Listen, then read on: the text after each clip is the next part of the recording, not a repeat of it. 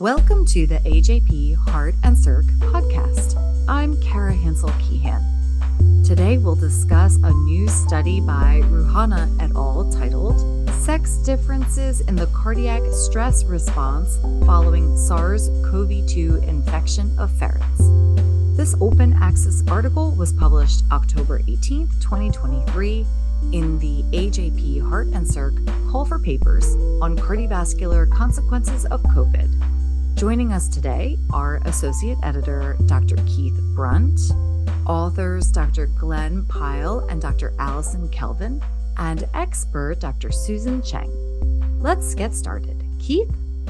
Thanks, Kara. As you mentioned, today we're going to discuss this new publication. It's part of the special call on cardiovascular consequences of COVID, which includes the direct impact of SARS CoV 2 virus.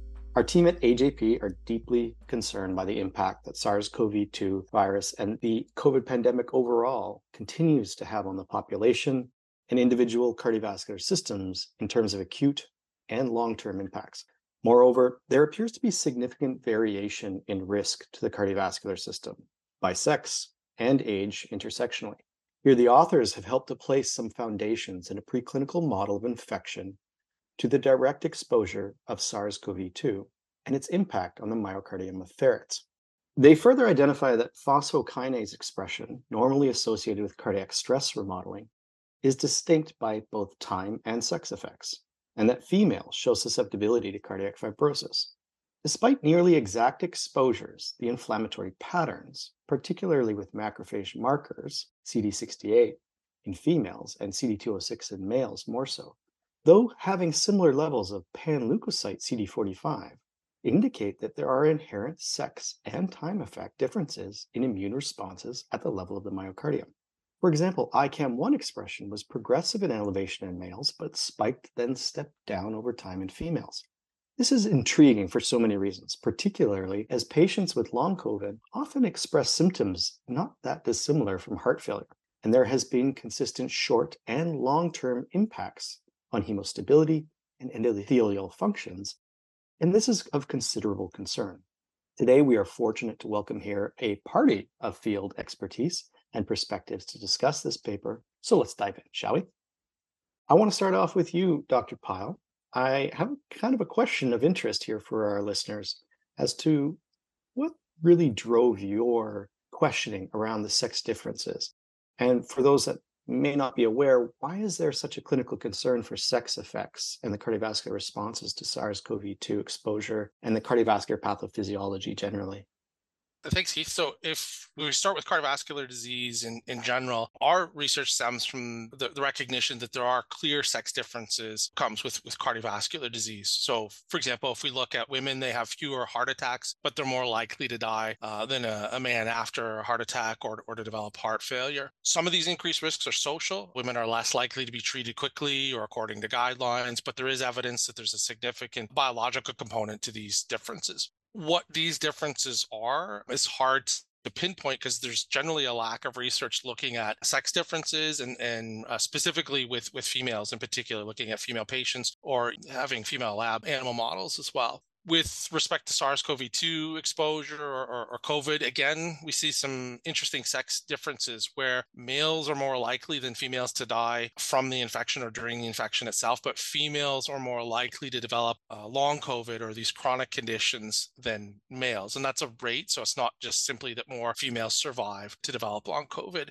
And then if you look even amongst those who have long COVID, there are sex differences where females are more likely to report fatigue and chest pain, and, and males are more likely to have renal complications. So we see some pretty clear sex differences, both in cardiovascular disease and COVID outcomes. And unless we understand why these differences occur, it's very difficult to fix them to come up with specific treatments that target the problems that are either unique to each sex or potentially some that are, are common that would create a more effective uh, therapeutic target it's fascinating because it's all over social media. I mean, people are talking about long COVID. They're talking about changes in the variants of exposure from the early pandemic to the later pandemic. I want to just touch over to Dr. Kelvin really briefly to help set the stage for us as to why ferrets are a particularly uh, useful model in this context. And could you tell us a little bit about the source of the virus and the strain or variant of SARS CoV that was used in this study specifically, and maybe how that might compare to something I could get exposed to tomorrow?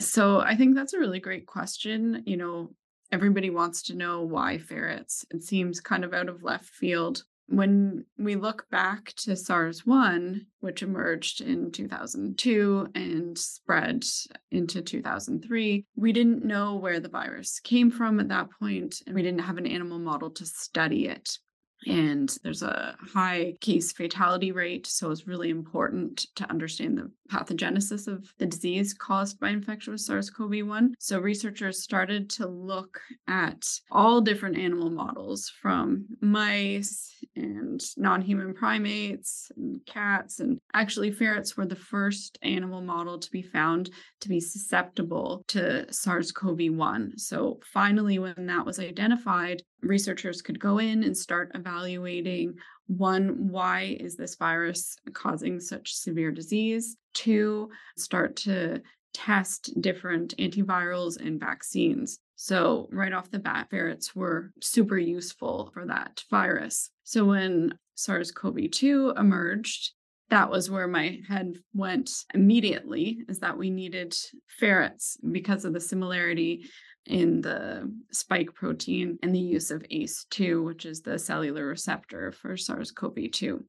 But in between SARS 1 and SARS 2, I had also been using ferrets to study influenza pathogenesis. And they're considered, ferrets are considered to be the gold standard model for understanding influenza disease. We can pick apart different strains, you know, disease caused by different strains of influenza and subtypes such as H1N1 and H3 and 2. So I had become really an expert in the ferret model for respiratory respiratory virus infection and evaluating vaccines.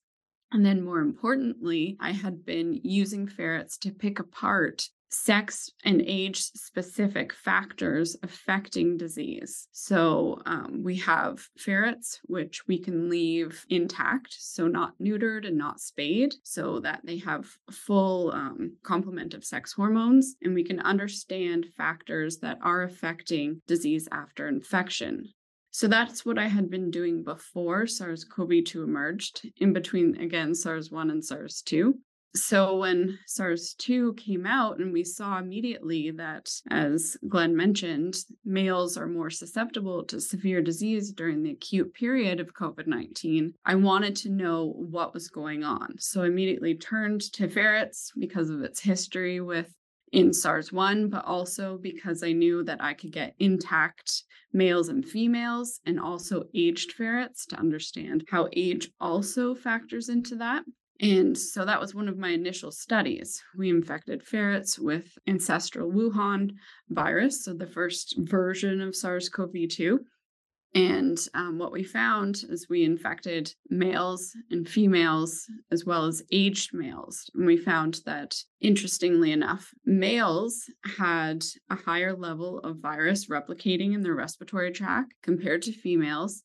And this was exacerbated by age. So the aged males had even more virus being replicated in their respiratory tract. And this was paired with an impaired antiviral response so we think this impaired or delayed antiviral response in aged males is responsible for allowing the virus to get to higher titers, which could also be folded in with why males and older males have worse disease. So, this is important also from a public health standpoint because perhaps having higher titers of virus, males can spread and shed more virus, causing more infections.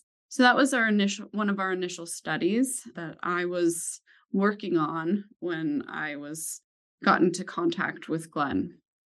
Now, Glenn, you're a molecular cardiologist, so you're used to working predominantly with preclinical animal models. Now, is this the very first time you were you were challenged to work with ferrets and and not only ferrets but working sort of at a at a physical distance from the level three facility where this exposure is happening. What, what, what kind of presents a unique challenge for somebody like yourself as a physiologist and a molecular physiologist and cardiologist to to resolve some of these questions around what's happening to the heart?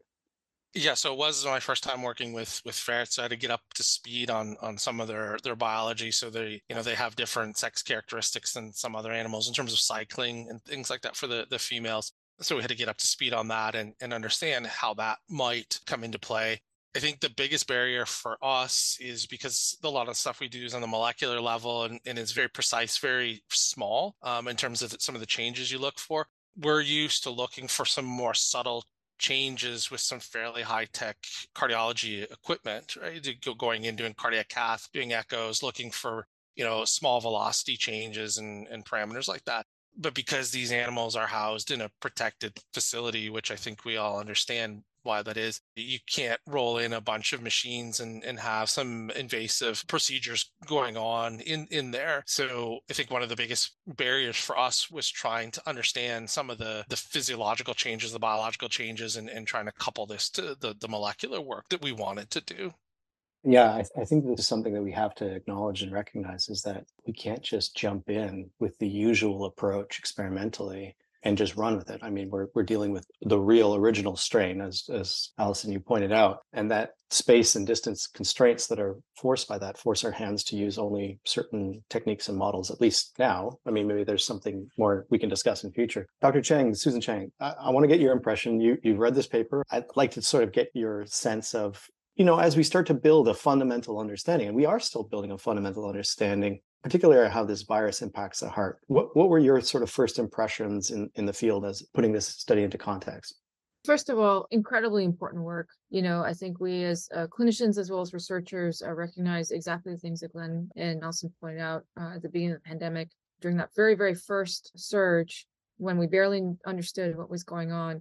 The males were definitely sicker. They were in the ICU, they were on the ventilators, and the females were not as sick and it was the males who were getting myocarditis and not uh, so much even if at all if you really tried to squint and count the numbers who were getting myocarditis but uh, you know just as was pointed out with respect to the after effects the longer term after effects it's the females who are developing you know pots which we think of as a you know neurocardiogenic syndrome so postural orthostatic tachycardia syndrome and you know females are again as was pointed out are, are more symptomatic with these vague symptoms that do have something to do, we think, with some real cardiac, cardiovascular pathophysiology.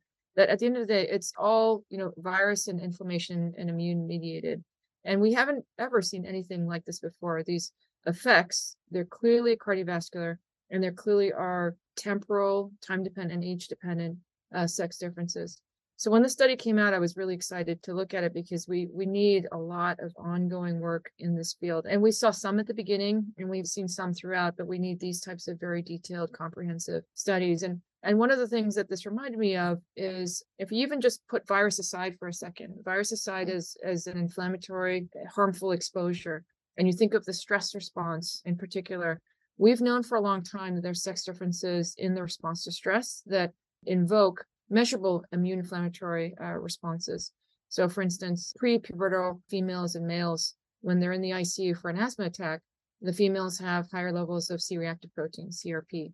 And we see inflammatory markers actually measurably elevated in females compared to males in the setting of other responses. Again, putting the, the viral exposure aside just for a bit in terms of the female versus male cardiac response to certain types of emotional or, or other uh, stress triggers that are probably interacting with the neurohormonal system as well as um, the intrinsic immune inflammatory defense response, females are much more likely to develop uh, stress cardiomyopathy or Takotsubo. And we're now, you know, in longitudinal studies looking at the degree to which microvascular dysfunction is more prominent, as, as Glenn mentioned earlier, in females when we think about the types of patients who present with what appears to be garden variety, you know, myocardial infarction at the outset, but when you look, it's it's not the classic pathophysiology, it's microvascular disease.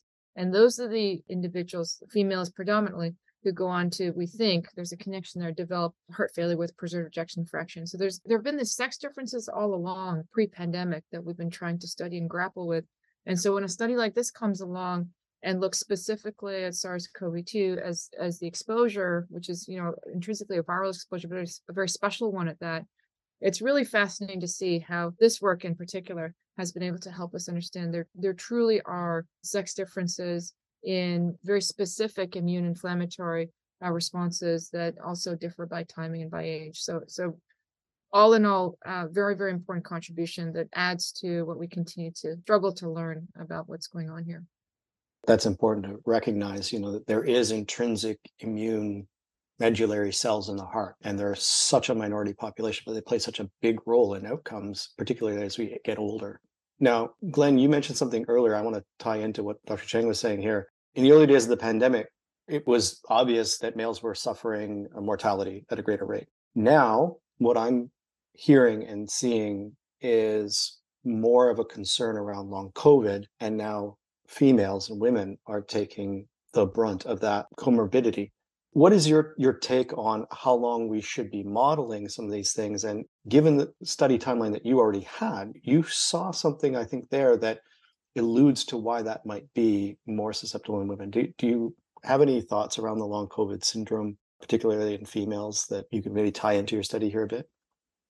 Yeah, so we were seeing some some changes during the infection period that could potentially be long lasting so if you that's the reason why we chose some of these these molecules. So we chose gsk3 erk1 2 these these are molecules they do respond to acute stressors but they can also be activated or affected in ways that lead to long-term issues. And so we were seeing changes in these some of these molecules that are consistent or similar to what we see eventually in in heart failure I just want to be clear we're not saying that the hearts were failing or that they were going to fail, but we're seeing some of the same stressors turned on very early. So, you know, as the virus certainly is, is being cleared, um, you know, sort of a, I'll say a post-infection period or, or a point where, where if it were people, they would be getting better or feeling better. But we are starting to see the the laying of this this foundation, and I think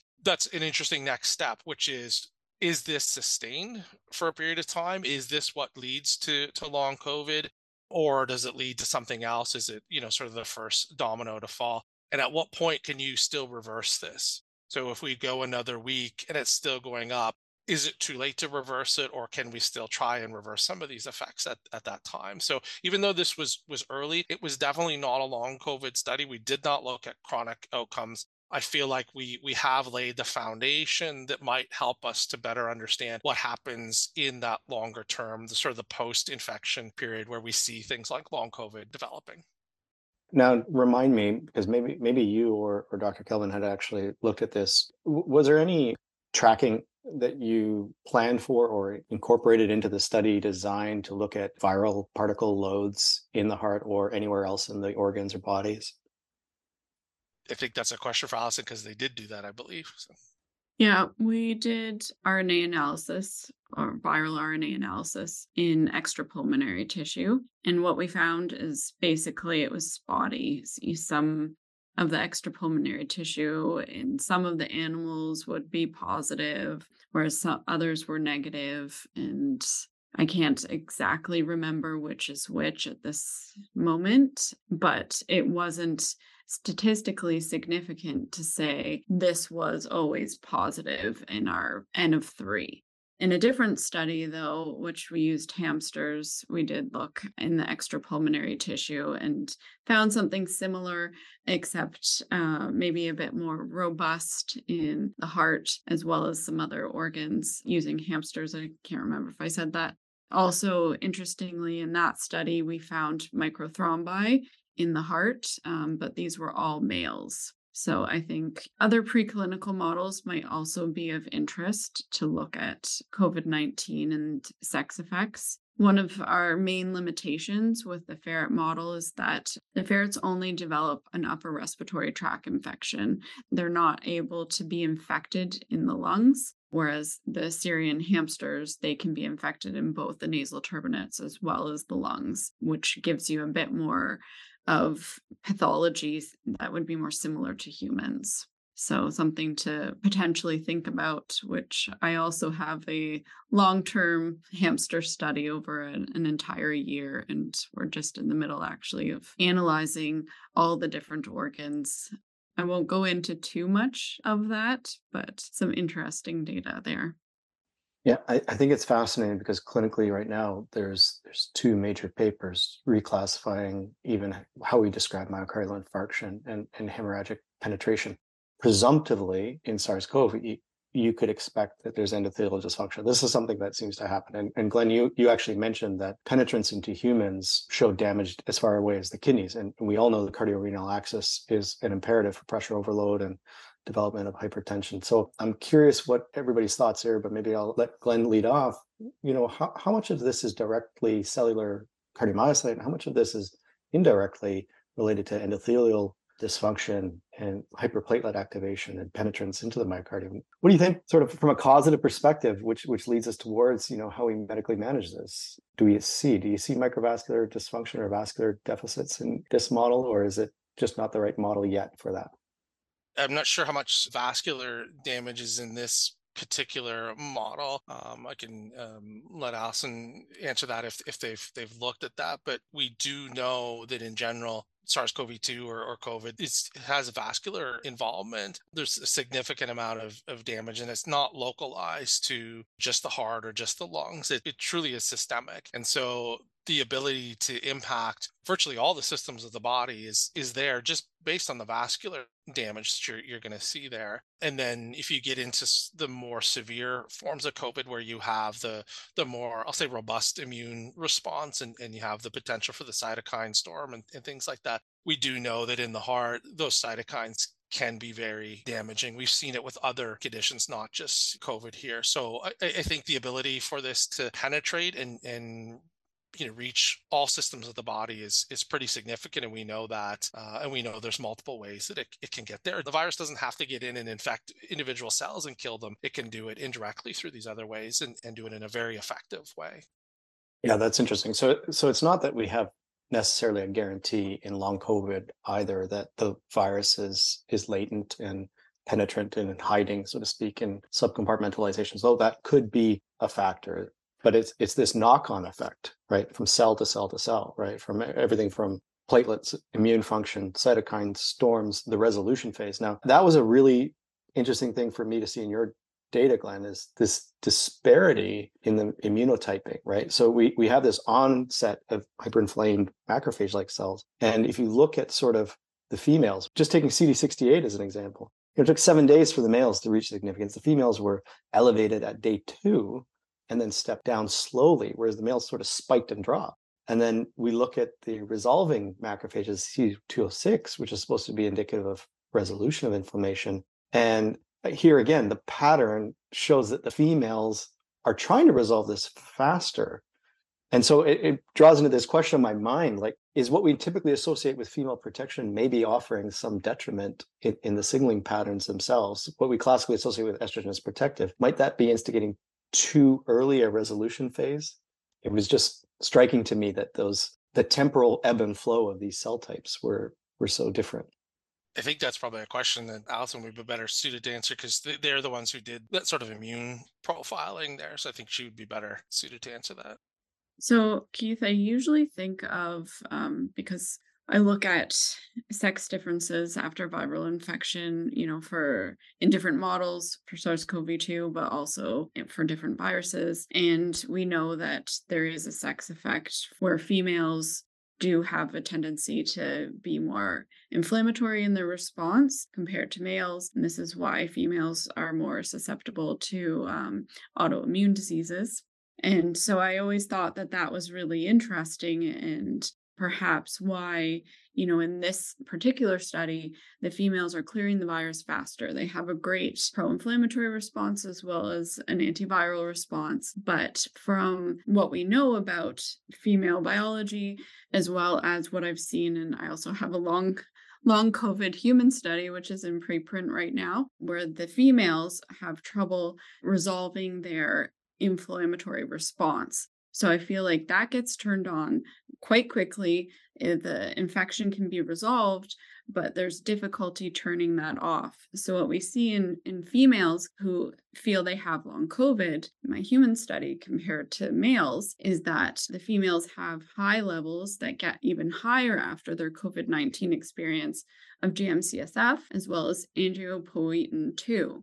So I don't know if that's of interest, but it's quite interesting to me in knowing that, you know, females are more skewed to this pro inflammatory response as well as antiviral response because we know that you know there's estrogen receptors on immune cells as well as inflammatory genes and antiviral genes on the x chromosome. This is probably why um, females are a bit more skewed this way. Interestingly reflective in what we see with the covid-19 experience i think it starts to paint a picture here and, and it leads us back into something that i think was important also to recognize is when the males moved in one direction, the females moved in the opposite direction, almost in the same time. So if we take that sequelae of a molecular signaling pattern from the immune reaction and we translate that back onto the myocardium, here, Glenn, I'm thinking specifically about the P62 expression pattern. You saw that in males, the early response was mostly to drop straight down, whereas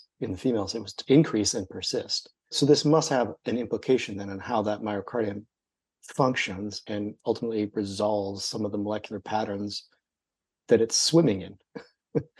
can can you tell us a little bit about what you think is going on with that and, and maybe how that might be leading then to some of the fibrosis in females specifically later on? With the P62 or because yeah. I, I, I, think well we we had a hypothesis you know so P62 can do a, a bunch of different things in, in in the heart and respond in different ways and the way it seemed to be responding in in the females could indicate, at least one of our hypotheses was that there is some low level of uh, virus that is retained within the heart uh, by virtue of hijacking sort of this P62 system. And so that while the virus is uh, for all intents and purposes cleared and, and, and the effects appear to, to go away. There are some ideas out there suggesting that, that the virus can use this system to remain there in very, very low levels and persist. And whether that creates sort of a low level of infection chronically that could lead to something like long COVID, or whether it leaves reservoirs that could pop up to slightly higher levels later. We don't know, but it was consistent with what some other labs had had suggested and what we've seen with some other viruses in terms of hijacking the internal system that that autophagy pathway that would normally be used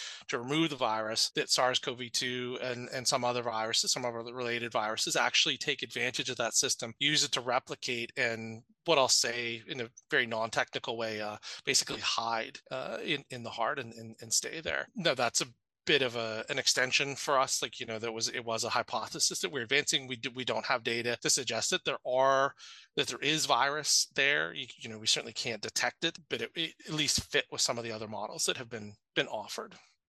All I'm hearing is there's a need here to look at extracellular vesicles, uh, maybe in the plasma and how that's moving around and it's a good reason to have such intersectional work between sort of molecular cardiologists thinking about the patterns of response with a virologist, immunologist thinking about what you know is drivers upstream of this. Dr. Chang, I, w- I want to come back to you here real quick to get your opinion on how might the field sort of better support these types of rapid observational characterization foundation type approaches with intersectional cardiovascular, vir- virological, immunological to be more proactive and help build a real good understanding of both the acute and the long COVID. You know, how do we approach this for the future? Because this is not the first SARS-CoV virus. I was scared when the first SARS-CoV-1 came and, and then SARS-CoV-2 came. And, and so how do we as a field in different fields in silos some ways come together to sort of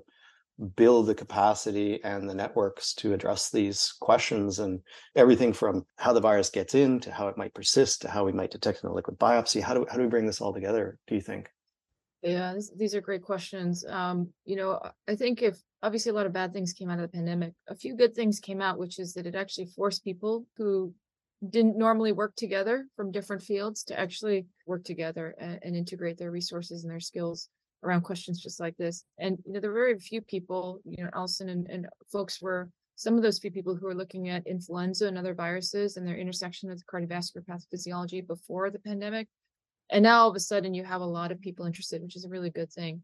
And so I, I think, you know, somebody who has uh, worked across, you know, mainly population, clinical, and some translational studies, and you know, so I'm always interested in what's going on in the sort of basic uh, physiology fields that we don't always get to get a chance to intersect with. I've been thinking a lot, and my colleagues and I have been thinking a lot about how we need to prospectively be creating these cohorts of people who are enrolled and ready and willing to when something new happens when the next you know sort of a major exposure uh, happens to infiltrate our communities and, and cause issues like this how we can start to collect samples and tissues and, and clinical data almost in real time in ways that haven't really been done before because most of our research is typically as is usual sort of after the fact trying to keep up with you know something like an evolving virus and evolving epidemic that then turns into pandemic and as it did in this case. If you look across the field there have been really really valiant efforts to get post-mortem samples from the brain from the heart from uh, vascular tissues across multiple organ systems they tend to be very small studies because in those cases you have to retrospectively get the consent for the autopsy get the consent for the for the samples. I think we're in a better state than we were before in terms of understanding the importance of integrating efforts to try to get human uh, tissues and samples in as much as close as we can to real time to to essentially integrate research and findings along with the works that, that's done in experimental animal models uh, as was done here so we can try to as fast as possible validate uh, some of these findings in that way figure out what the next best steps are I feel like we, we kind of were flat footed somewhat in the preclinical sense, though, in that we had quick volunteers of willing vaccine testing and people gave very generously of their tissues and samples. Preclinically, though, from the time the virus was sequenced, we weren't actuating preclinical drug testing. In fact, you know, Paxlovid, for example, I think is a byproduct fortune that that there was companion animal veterinarians working on drug development for viruses, and, and it just happened to translate over to humans. And maybe this is time for Glen and, and Alyson to jump in and just just scrum a little bit with us. But how do we better prepare our research capacity so that we could be informing clinicians? You know, if they say, "Hey, what about this drug?" We should have been ready with two, three animal models in a level three facility to start looking at efficacy preclinically to inform these clinical trials. And I, I feel like only now are we playing catch up. Uh, what are your thoughts? So I agree with what what Susan has uh, said about you know forming these these relationships between the the different disciplines, and that it wasn't there. And I think um, a lot of that you know comes from so as a as a cardiologist, you know we don't think about a lot of viruses and infections causing diseases. Certainly, we knew some there's a handful, but it wasn't necessarily a, a, common way to, to do this. So we were probably caught flat-footed that there were so many cardiovascular complications here you know in retrospect we do know that there are some some issues you know influenza you get that your risk of cardiovascular disease or complications goes up but i wonder in retrospect how many of these viruses or bacteria or, or whatever infection you're talking about have very subtle effects on the cardiovascular system i mean sars-cov-2 seems to have a pretty big impact and so that's hard to overlook. But someone gets infected with something it goes away five, ten years later, somebody develops heart failure, that's very hard to connect. But that is the way in which heart failure develops. You know, there is a stimulus and it's it's quite distant. So I think looking at some of those things and considering that uh, more is certainly paramount. And I think having you know established these relationships, looking uh, now collaborating with with people and and and looking into some of these things that hopefully we are now prepared, so we don't have to start from scratch and go, okay, who who works in this area who can i collaborate with you know what can we do? We we already have that. We know what people can do what their limitations are and we can you know hit the ground running i would hope uh, going forward. I think one of the, the hopes here particularly from from governments is that we can offer them solutions much faster. My criticisms back to government is you don't build fundamental basic sciences in a year. You build them in 10 and 20 year epochs way outside their normal cycles of turnover. So I think we have to look at that too. Um, that's just my little opinion. It was interesting in your discussion, Glen, you, you mentioned lithium and GSK, and there was a recent linkage. And I think I shared this with a few people. If you follow me on Twitter or follow AJP, maybe I sent you a DM, even if you're in the field. But they were looking at other neuromodulators, specifically SSRIs. And here again, we're we're seeing this another intersection of neuroendocrine and central peripheral nervous system and potentially even viral latency and virus latency interacting with other viruses, compounding the complexity of this. Any thoughts that anybody here wants to sort of discuss around, you know, how do we do lead development from molecular mechanisms of physiology to help stimulate preclinical and clinical trials? So we did talk about lithium in, in the paper because there are some observational studies suggesting some positive effects. I don't want to overstate anything and have someone, you know, go out tomorrow and start taking this because they think it's going to protect them or, or um, you know, reverse effects or, or anything like that. So I'm, I'm not saying that we didn't say that in in the paper um, but I, I think what was interesting about this was you had a group of observational studies that showed that when people took lithium and, and for whatever reason that some of the effects were mitigated maybe even infection was down there, there were some beneficial effects. And then we come along independently doing a basic research study and look for targets, not going into this looking for lithium targets, but finding uh, you know targets like GSK3 and, and seeing some changes that are consistent with what you see in the observational studies, right? That we see these changes that would be detrimental and cause issues. And we know that in these observational studies, when they block these pathways, they saw some benefit. And so I think this is where you now need these preclinical and basic research studies to come in and close that loop take the the compounds you're interested in whether it's lithium whether you know it's the, the other medications you've, you've mentioned and apply them in the preclinical model and see one are they effective but also how are they working and that's where your basic researchers come in because if, if we look at things and say this is how the condition's developing and your treatment is truly blocking these pathways that's the most effective therapy. Or is it that the therapy is simply hiding or masking the effect? So we're losing sort of the symptoms losing the things we can see but underneath the disease or the, or the condition is, is still progressing and so that's why I'm saying you need the basic researchers to come in and actually look at those mechanisms and say, you are knocking this out, or here are the pathways that are causing the condition. What do we have? What do we already have on the shelf potentially that's there that target these things? And then we go back to that preclinical model and say, well, if we put it in, can we stop it? And then does that have a, an impact? So you see these interactions. We talked about interactions between infectious disease groups and, and, cardiologists, but now we need these interactions going from the bench all the way to the bedside, or you know, the population medicine people observing things and seeing what patterns we see in populations. How does our basic research tie in with that? Is it consistent? Is it inconsistent? And should we be looking for something else? Yeah, and, and with so many organ systems interacting here, you know, it's a really great point to make. This drug A might be really effective at limiting viral replication, but lends itself more susceptible to maybe an endothelial damage or cardiovascular damage. And so while we resolve the pulmonary ARDS more rapidly, we might be setting ourselves up for longer term exacerbation of downstream or knock on effects in the molecular signaling pattern. And only basic scientists can really answer that question because we can't go digging around in humans to answer these. So it's a really good point. Do you feel as a group that we're ready to start modeling some of these experiments now to either assess knock-on effects using Paxlovid or lithium or anything else to sort of inform the clinicians about what trials are, are most likely to be rational.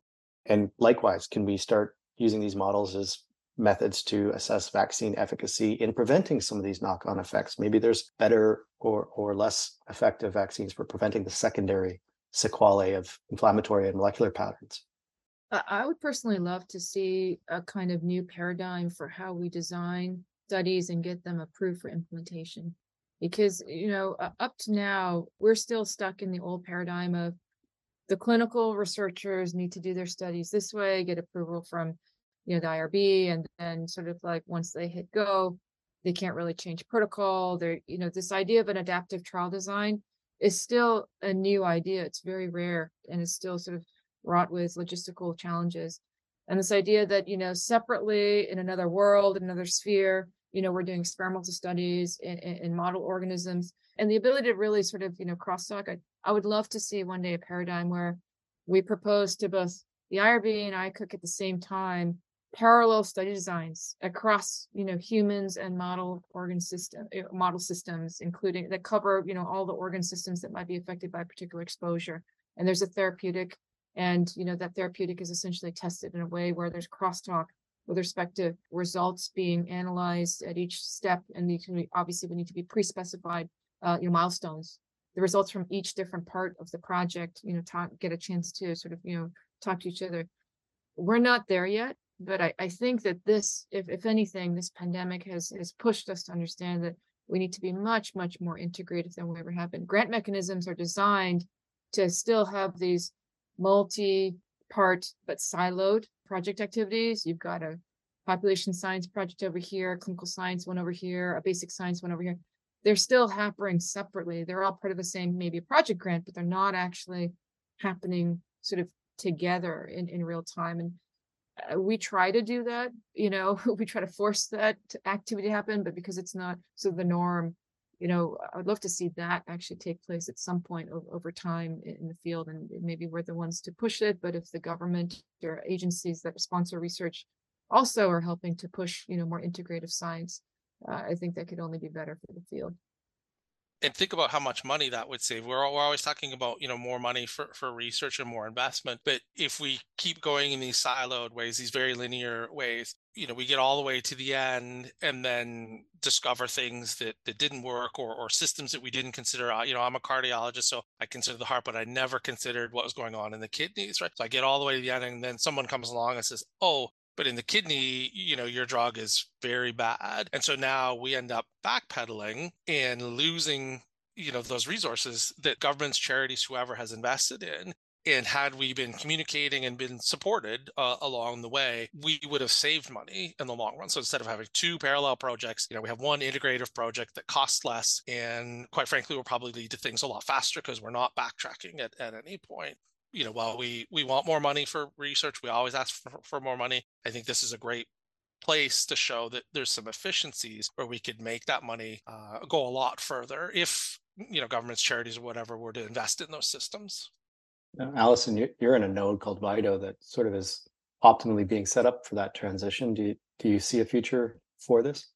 Uh, so it's quite interesting to hear this conversation because I feel that, um, and maybe it's my discipline, looking at how emerging viruses or circulating endemic viruses are causing pathogenesis. I really bridge that preclinical to clinical uh, space, and I'm always interested in all the organs. So, you know, I completed the ferret study before I even had contact with Glen, and I had taken the heart because I was interested. And, you know, I'm we call us bugs in body researchers and that's what we do. We look at all the organs see where the pathogenesis is with that understanding that um, even though this is a respiratory virus it's new and un- uncharacterized i want to know where it is everywhere. And then also flip side once we've characterized the pathogenesis in the preclinical model i need to start evaluating vaccines and antivirals. So i need to know what is the effect all over the body there so it's interesting to hear that other disciplines don't take that approach so much. And I feel that we do in my space to a certain extent. I really appreciated the comment about designing preclinical studies with the clinical trials. I don't exactly do that, but I do always try to have a way to extrapolate what I'm finding preclinically to the human condition so I know that there's impact. And one of the best examples that I have of that right now is my one year hamster study where I infected hamsters with SARS CoV 2, followed them for an entire year to see what the pathogenesis was, both in um, the respiratory tract as well as extrapulmonary. At the same time, set up a human study to look at long COVID, where we've recruited 200 people, both people who feel they recovered from COVID 19, people who feel they have long COVID, and then people who at the time didn't have COVID. So I was trying to see what I'm seeing in the animal model, especially that initial finding where we saw microthrombi in, in the heart, is this what's driving long COVID in people? It was such a huge question for me, and why I wanted to have that parallel human study and then also continue my investigations out for an entire year. I feel that, yeah, I think VIDO's a good place for that, but I don't know if it's just because that's just what we inherently do in both wanting to model human disease and um, our ties to developing and evaluating therapeutics, or if we're a unique space. I don't know the answer to that, but I'm kind of excited to hear that other people are interested in moving to this area. And I really my career is made with collaborations because when a new virus emerges, I'm not an expert in the heart. I had to reach out to people to help me because, oh, there's a bit of viral RNA here. Um, what's going on, as well as the kidney. And I have some neurological friends as well. So I really appreciate collaborations and perhaps the potential of where we go from here. I think you just nailed it. You know, this pick up the paper, give it a read if you're listening, if you haven't already read it. And remember this there is power in observation, collaboration, and when it comes to bugs and bodies, it's physiology. So thank you all so, so much for jumping on the call today. Dr. Alyson Kelvin, Dr. Susan Cheng, Dr. Glen Pyle, uh, corresponding author on the article. I wish I'd keep talking about this because I think there's so much more to discuss around SARS CoV and the COVID pandemic and how it's been impacting all of us. But thank you. Thank you for your time. Thanks for listening to this episode of the AJP Heart and Circ podcast. Our theme music was written and performed by Ray Mitchell. Catch the latest episodes of our podcast at physiology.org slash journal slash AJP Heart.